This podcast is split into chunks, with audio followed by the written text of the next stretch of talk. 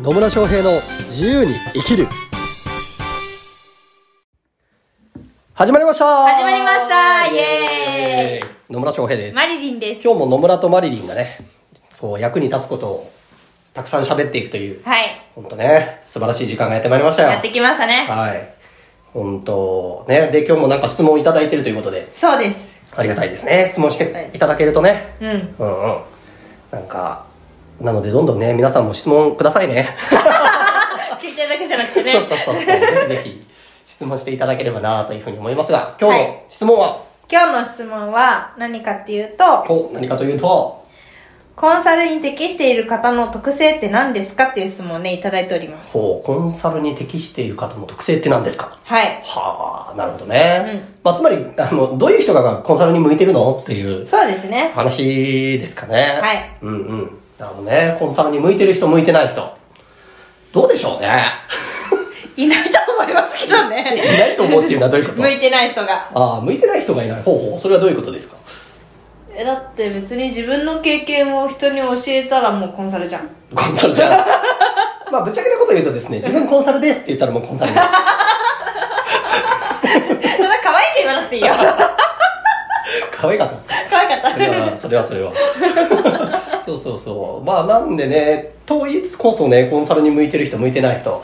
えっと、本質的にはというか、あー私は基本誰でもコンサルになれると思ってます。うん。はい。マリリンが、ななぜならマリリンが言ってくれたように、自分がこう経験したことを、お教えてあげれば、もうその時点でコンサルなんですよね。なんかできなかったことができるようになった。っていう過程には何かしらこう、あるわけじゃないですか。なんかやったことが。うんうんで、それをまだできてない人に教えれば、まあコンサルできるので。うん。うん。というわけで、誰でもコンサルになれるよ、というところはありますと。はい。ね。で、えー、あれこれ、ポッドキャストでも話したことあるのかなまあ私が一番、うーん、こう、いろいろな、たくさんのクライアントさん見てきた中で、最年少で個別でちょっとね、アドバイスさせていただいた方って、13歳の中学生だったんうんうんうん。その話ってしたことあったっけ？その話はね、確かね、してた気がする。してた気がしますね。ううん。なんですけど、そうそう。だから13歳の子が、じゃあ何したかっていうと、えっと、お父さんが結構金融系の仕事されてて、お金の知識を学んだら、みたいな感じで、お金に関する本とかを読んで、あ、こういうお金に関する知識ってもっとこう中学生とかね、子供たちが学ぶべきだなと思ったっていうところで、そういうう子供たちに対して、まあ中学生の視点で、それらを伝えていきたいうんうん。っていうのをやりたいっていう方がいらっしゃったんですよ。で、実際、あの、去年かな？に会社作って社長をやってて、そのお金の教室みたいなのやってるみたいですけどね。うんうん。あ、すごいね。すごいでしょ、そう、だって13歳、13歳だよ。ねまあ、もう14歳になってるのかな、うんうん、のかもしれないですけど、っていうことができるわけですよ。うん。なので、基本的には誰でもコンサルになれると思っています。で、と言いつつ、向いてる人と向いてない人ね。はい。まあね、向いてる人と向いてない人の違いっていうと、これ私の観点で言うとですよ。うん。私の観点から言うと、なんか、ただ単に教えるのがコンサルじゃないと思っているので、うんうんあの、基本的にコンサルってクライアントに結果を出してもらうのがうん。仕事じゃないですか。そうですね。役割として。はい。だからくらあの、何かを教えるではなくて、結果を出してもらうっていうのがコンサルにとって大事なんですよ。うんうん。ね。ってなった場合ですね、何が大事かっていうと、ちゃんとクライアントのことを見れる人かどうかです。その、ちゃんとをね、もっと具体的に言いましょうよ。ね、まあちゃんとっていうとね、なんだよっていう話になるんですけど、だから向いてる人、とね、厳密に言うとあれなんだけど、まあ向いてる人、私が考える向いてる人なんですけど、自分の意見を押し付けずに相手の考え方とか価値観とかを尊重できるかどうかっていうとこですね。そうですね。はい。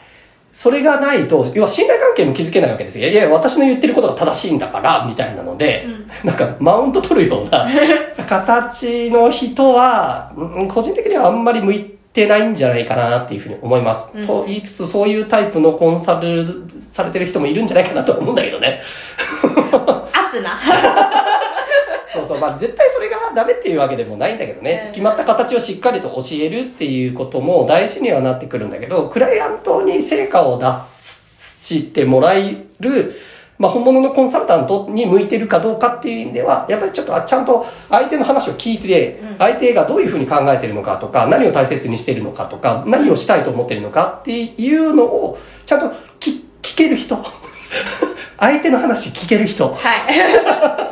っていうのがコンサル向いてますね。うんどっちかっていうと、なんかその専門的、うんもちろん専門的な知識とかもね、大事なんですけど、それよりも、相手との関係性を築けて、相手が本当にもう望んでいるものは何なのかっていうところと、相手が引っかかってるところはどこなのかとかね、問題はどこなのか、何を望んでいるのか、そこに行けてない理由は何なのかっていうのをしっかり相手から引き出せるっていうのがすごく大事かなと思います。はい。はい。で、あと、コンサルで大事な、あ向いてる人っていうことでいくと、これね、まあ、コンサルに限らずなんですけど、抽象的、抽象度のコントロールができる人は向いてます。抽象と具体、具体的なのと抽象的なっていうの言葉あると思うんですけど、うんうんここのね、いや、行ったり来たりができるかどうか、で、できる人っていうのはコンサル向いてます。うん。はい。まあ、どう、どういうことかっていうとね。なんかポカンとしてるけど大丈夫ですか？いや、抽象度私高いもんなとか思いながら聞いてる。そうそうそうそう大あの大体の問題って何かっていうと、えっと、大きく2パターンがあってですね一つはあまりにも抽象的すぎるから具体的に何やればいいか分かんないっていうタイプの問題なんですよ、うんうん。例えばですよ 幸せになりたいみたいな私幸せになりたいんですって来られるとするじゃないですか、はいはいはい。でもそれって抽象度高いでしょ？めっちゃふわっとしてるめっちゃふわっとしてる。だからふわっとしすぎてるから具体的に何すればいいか分かんないんですよ、じゃあその時にしなきゃいけないのって何かっていうとじゃあその幸せっていうのを要素を分解してどういうものがあったら幸せなのかっていうことを、ん。これ具具体化していくっていうことですね、うん。抽象度を下げる。具体化していくっていうことが大事になってくるんですよ、うんでそうすると例えばなんかこれぐらいの収入があるとかこういう家族がいるとか明確になってくるじゃないですか、うんうんでそうすると具体的にじゃあそのために何をしなきゃいけないのかっていうことが明確にしやすくなっていくんですよねそうですね。で、もう一つある問題とか悩みでよくあるのは、今度はあまりにも、えっと、細かいこと気にしすぎみたいな。うん。しあの例えば集客手法でね、あのツイッターのフォロワーが増えないんですよみたいな。があったとするじゃないですか。で、はい。別にそれはまあ悩みとしてあってもいいんだけど、じゃあ何のためにそのフォロワーを増やしたいのっていうと、えっと、もっと集客をしやすくするするためです。うん。じゃあ何のために集客したいんですかって言ってもっと売り上げを上げるためですって考えるともしかすると別にあの集客じゃなくて売り上げを上げる方法だってあるかもしれないわけじゃないですか、うんうんうん。単価を上げたりとか、うん。制約率上げたりとか。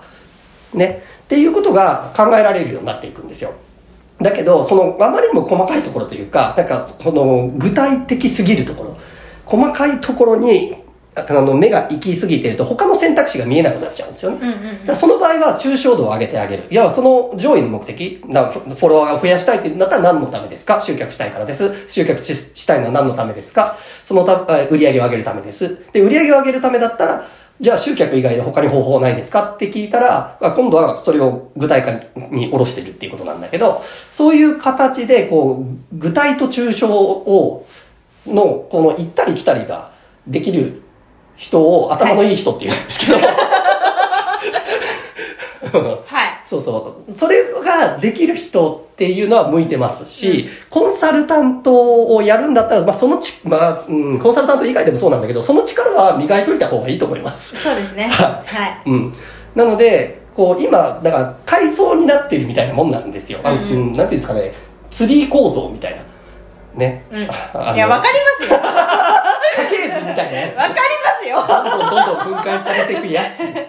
い。で、今じゃあその、その中で、どの階層のことを言ってんのかなと。うんうんあの、あまりにも細かいところだったら、一回抽象度を上げてあげると、違う視点が見えてきたりとか、逆になんか、あまりにも抽象的すぎるんだったら、もうちょっと、この要素分解してあげて、具体化していくっていうことをすると、問題がしっかりと明確になっていったりとか、何をやらなきゃいけないかっていうのが明確になっていったりとか、うんあるいは他の選択肢が見えてきたりっていうことが起こるので、そうですね。はいなんか聞いてるとね、簡単そうって思ったりとかね、あは自分自分もね、聞きながらね、振り返ってさ、ああ、患者さんにはできてるんだよなって思ったりとかもね、するんですよ。はいぶっちゃけね。ぶっちゃけね。ぶっちゃけね。するんですけど、やっぱりね、実践回数をね、踏まないとね、まあだったりとか、あとは、何回も繰り返し学ばないと、うんやっぱり板についてこないなって思う時があるんですよ。はいだから、でも何が言いたいかっていうと、それをね、学べる場所ってある、あるんですよね。ありますね。はい。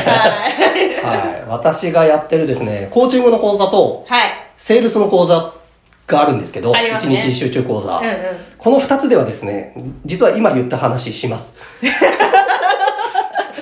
はい。そうそうそう。この、より上位の目的、要は抽象度を上げていくっていう質問の仕方だったりとか、あるいは具体化していくためにどういうふうにし質問をしていけばいいのかっていう、この具体化と抽象化の行ったり来たりっていうのの、まあ、レクチャーをさせていただいて、まあ、実際にワークをやっていただくっていう講座があるので、もしね、そういう、ね、あの、ただ単に、その抽象度の上げ下げだけじゃなくて、コーチングだったりとか、セールスも学べちゃうというお得な回なので、はい。まあ、興味ある方はね、ぜひ受けていただければなというふうにはい思います。はい。というわけでね、まあ、コンサルに向いてる人、基本的には誰でもできます。ただし、やっぱクライアントさん、なんか自分が、学校の先生と違うから、なんか正しいことを教えるっていうよりは、やっぱクライアントさんにちゃんと、ちょっと噛んだ クライアントだよ。流そうと思ったのに。流せなかった。残念。じゃあね。ねはい。クライアントさんのことを向いて、クライアントさんに寄り添って、この人、その人のために何ができるかなって考えられる人。はいで、あとは、この、抽象と具体っていうところを行ったり来たりできるっていうところを磨くっていうことはおすすめになります。はいはい。というわけで、ね、ご質問の答えになってるかなと思います。となってると思います。はい。まあぜひね、今日聞いた内容をね、実践していただければと思います。はい。では、今日も最後までお聞きいただきありがとうございますあ。りがとうございます。また次回お会いしましょう。さよなら